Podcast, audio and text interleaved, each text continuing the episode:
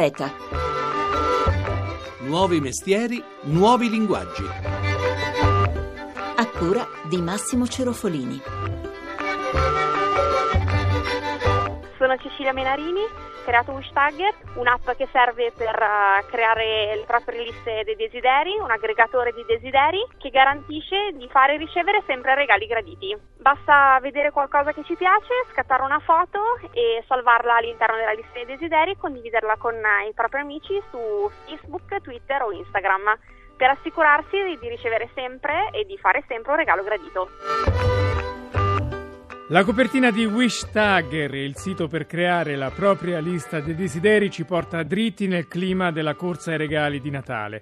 Quest'anno, se i negozi fisici verranno inesorabilmente falcidiati dalla crisi, saranno le vetrine online a battere ogni record di contatti. Secondo le prime stime, gli italiani aumenteranno gli acquisti sul web del 18% rispetto alle festività dello scorso anno. E a tirare la volata saranno le strenne comprate con l'oggetto che abbiamo sempre con noi, in casa e fuori, il telefonino. Buongiorno, buongiorno e benvenuti a Eta Beta da Massimo Cerofolini. Parliamo di e-commerce oggi, del commercio elettronico e lo facciamo in apertura in compagnia di Roberto Liscia che è il presidente di Netcom, il consorzio del commercio elettronico italiano. Buongiorno Presidente. Buongiorno a voi. Allora inquadriamo subito il fenomeno. Qual è il dato che testimonia questa crescita del commercio online in Italia? Beh, stata una crescita in termini di numero di acquirenti importanti. Pensate che in due anni siamo passati da 9 a 14 milioni di acquirenti. La crescita ha colpito in positivo tutte le fasce sociali, sia i giovani ma soprattutto anche gli anziani della terza età hanno scoperto questo canale e il fatto positivo sta anche nella crescita del numero di prodotti comprati. Quali sono le merci più acquistate online dagli italiani? Nell'ultimo anno in particolare l'abbigliamento, cresciuto del 30% e poi ovviamente gli elettrodomestici elettronici, le tecnologie, i libri e l'editoria, le assicurazioni e ancora la parte del leone lo fa la biglietteria e il turismo che rappresenta ancora il 50% dei prodotti venduti. Senta, cosa vi aspettate per questo Natale?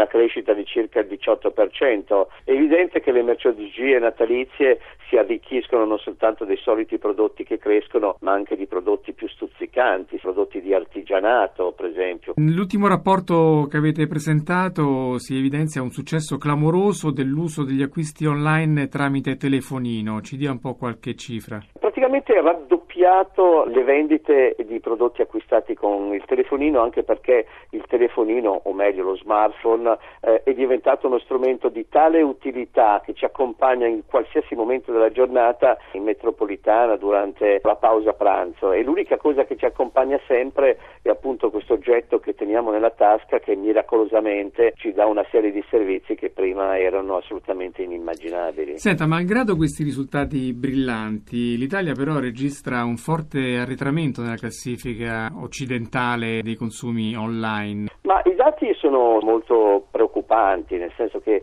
ormai siamo gli ultimi in classifica di tutti i paesi occidentali nell'uso degli strumenti elettronici per gli acquisti. Se pensate che l'Europa con 312 miliardi di euro di fatturato acquistato online ha superato gli Stati Uniti, ma il 60% di questi acquisti è fatto in Francia, Germania e Inghilterra e l'Italia solo con 12 miliardi di euro di fatturato rappresenta praticamente l'ultima in classifica in Europa, questo dimostra il nostro ritardo. Eppure per gli imprenditori italiani sarebbe una grande possibilità di raggiungere milioni e milioni di persone nel mondo che hanno voglia di comprare online. Assolutamente sì, nel mondo ci sono 2 miliardi di persone che navigano online, ce ne sono addirittura 250 milioni che comprano in Cina e un miliardo di persone sul pianeta che comprano online. Quindi il ritardo nell'offerta di prodotti da parte dei produttori italiani del Made in Italy non è soltanto legato ad una minor vendita sul mercato italiano,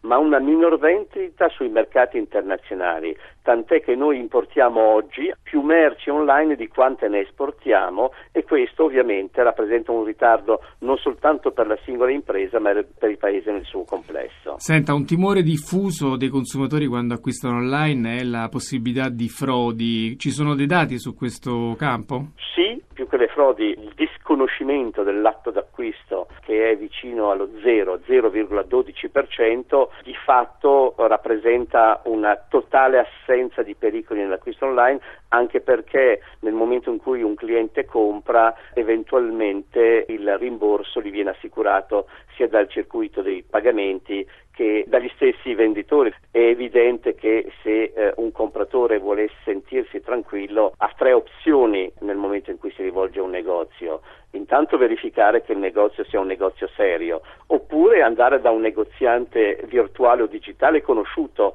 che abbia un marchio solido e la terza opzione è rivolgersi ai negozi online che abbiano il marchio di Netcom, che è un sigillo che noi diamo agli operatori che garantiscono tutta una serie di requisiti che noi verifichiamo dopo eh, aver fatto un'analisi molto approfondita. Grazie allora a Roberto Liscia, presidente di Netcom, il consorzio del commercio elettronico italiano. Arrivederci. Grazie a voi tutti. Ma quali sono le ragioni di questo successo e quali motivi, come detto, che a dispetto della crescita lasciano l'Italia in coda alla classifica del commercio elettronico mondiale? Saluto Riccardo Mangiaracina, direttore dell'Osservatorio e-commerce al Politecnico di Milano. Buongiorno dottore. Buongiorno, buongiorno a tutti voi. Partiamo dal dato positivo, i vantaggi da acquistare online. Ci dica quali sono certamente online molto spesso si hanno delle occasioni di risparmio, dei prezzi più vantaggiosi dovuti in qualche modo alla capacità del canale di saltare molte volte il, il punto vendita. Il prezzo non è l'unico eh, vantaggio evidentemente, ma ce ne sono tanti altri, ad esempio perché online eh, molto spesso si riesce a scegliere tra una gamma prodotti difficilmente presente su un punto vendita fisico in negozio, pensiamo ai milioni di libri in vendita sulle librerie online oppure le decine di migliaia di articoli di informatica ed elettronica economico di consumo venduti sui siti specializzati. Per non parlare magari di un prodotto che si trova solo dall'altra parte del mondo. Ah certo, molto spesso grazie al commercio elettronico si ha accesso a qualcosa la cui offerta è assolutamente l'online perché il prodotto è in uno stato, in un paese molto lontano. Ci ha parlato prima il dottor Liscia del successo, soprattutto quest'anno, negli ultimi mesi dell'e-commerce grazie ai cellulari, agli smartphone. Questo consente peraltro un acquisto su tutte le 24 ore, cioè in qualsiasi momento possiamo comprare un oggetto di cui abbiamo bisogno. Sì, effettivamente lo smartphone estende le nostre occasioni di acquisto, pensiamo al fatto di avere lo smartphone sempre con noi in tutti i momenti quando ci spostiamo, nei viaggi, sul treno, sul bus, in pullman, quindi dandoci davvero nuove opportunità di acquisto. Un altro elemento positivo dell'acquisto online è poi la facilità con cui si possono ricevere indietro i soldi nel caso l'acquisto non sia di nostro gradimento assolutamente sì, eh, nel caso in cui l'acquisto non ci convinca o il prodotto non sia di nostro gradimento possiamo assolutamente renderlo in maniera molto semplice attaccando l'etichetta che è dentro eh, la confezione nel momento in cui questa ci viene consegnata sul pacco e aspettando il corriere che venga il giorno dopo a ritirare il pacco che ho deciso di rendere. Che tutti i siti di e-commerce di primo ordine oggi offrono questo servizio in maniera assolutamente gratuita. Per esempio nel campo dell'abbigliamento uno si può far mandare tre tagli taglie diverse e poi restituire quelle che non calzano. Questo è un comportamento di acquisto sempre più diffuso che in Germania è davvero molto comune. Senta, abbiamo visto le cose positive, vediamo un po' invece ciò che frena la diffusione di questo e-commerce in Italia. Una sicuramente è la scarsa fiducia che gli italiani hanno nei pagamenti con la carta di credito e i pagamenti online, così? Sì, direi che una certamente è la scarsa abitudine degli italiani a pagare con moneta elettronica, anche se devo dire che anche dove è possibile il pagamento alla consegna in contrassegno, la carta di credito risulta comunque lo strumento di pagamento preferito. Che forse però non è così giustificata come temono molti italiani. Non è assolutamente giustificata perché la probabilità che un numero di carta di credito venga rubato all'atto di un pagamento online sul sito di e-commerce è realmente nulla. Senta, e altri freni alla diffusione dell'online? In anni è stata un po' la carenza di offerta. Ci sono dei settori merceologici poco coperti online che invece rappresentano una fonte di spesa significativa invece per il cittadino. Pensiamo alla spesa da supermercato. In Italia sono presenti pochi operatori in questo settore. Senta, come la mettiamo con quella caratteristica poi tipicamente italiana forse di voler vedere la merce prima di comprarla, toccarla? Anche questo elemento è un elemento vero, la scarsa propensione degli italiani all'acquisto a distanza perché la merce va toccata. Ecco, questo però viene superato nel momento in cui si ha una facilità del reso molto molto elevata. E poi accanto a questa formula si sta diffondendo sempre di più quello che potrà essere forse il futuro dell'e-commerce, ossia una gestione mista tra negozio online e negozio fisico. Sì, eh, gli esempi che abbiamo rilevato di multicanalità. Eh, faccio un esempio, il prenota online e ritira sul punto vendita. Ecco, per esempio, questo è un modo di superare la diffidenza dell'italiano nell'acquisto a distanza. Piuttosto che può esserci anche il fenomeno esattamente opposto, cioè vado sul punto di vendita fisico, guardo il prodotto e poi lo ordino online probabilmente il futuro andrà in questa direzione. Grazie, grazie a Riccardo Mangiaracina, direttore dell'Osservatorio e-commerce al Politecnico di Milano. Arrivederci. Arrivederci, grazie a voi.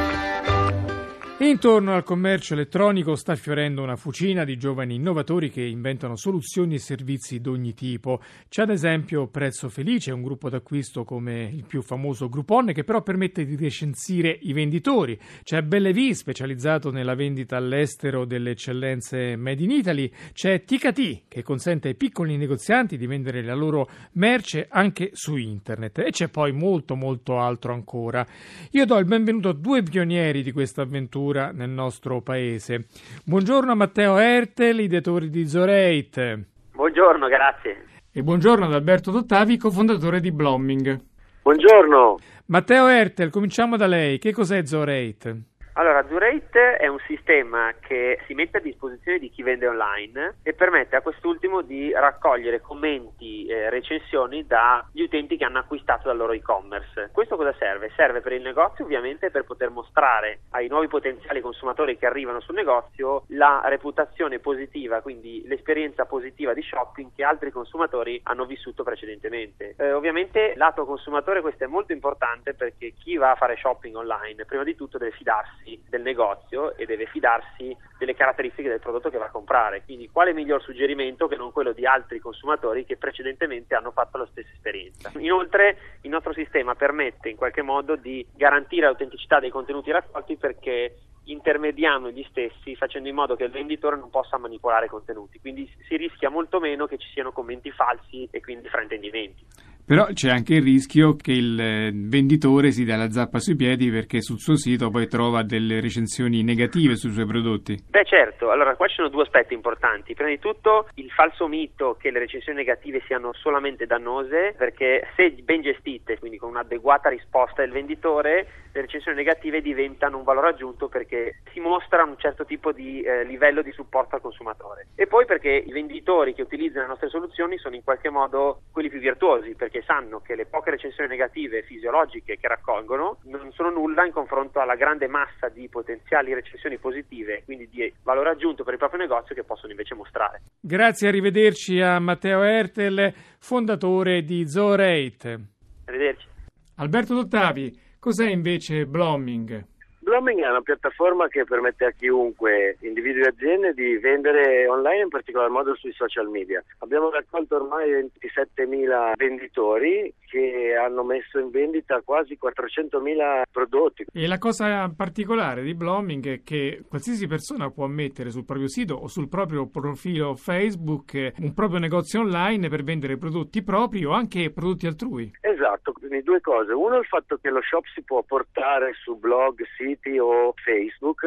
L'altro è il fatto che non bisogna per forza essere venditori. Chiunque si può iscrivere a Blooming e può prendere dei prodotti di altri e aiutarli nella vendita. In tal caso guadagna una percentuale del prezzo fissato dal venditore. L'idea è che se la tua passione è, che ne so, scrivere di un argomento qualsiasi, faccio sempre l'esempio delle mountain bike, del surf, eccetera, oltre a scrivere puoi anche aiutare dei venditori nella rivendita dei prodotti, nella promozione dei prodotti e di conseguenza guadagnare qualcosa. Bene, allora grazie ad Alberto Dottavi, cofondatore di Blooming. Arrivederci. Grazie mille a voi, un saluto. E con Blooming abbiamo finito. Scriveteci a etabeta.it per riascoltare le nostre puntate. Trovate il podcast sul sito www.etabeta.rai.it. E vi raccomando poi di seguirci su Twitter e di iscrivervi alla nostra pagina Facebook in modo da ricevere gli aggiornamenti quotidiani sul mondo che innova. Basta cliccare sul tasto mi piace alla pagina Facebook. Grazie in regia a Stefano Siani, la linea passa alla terra da Massimo Cerofolini. Buon fine settimana, arrivederci.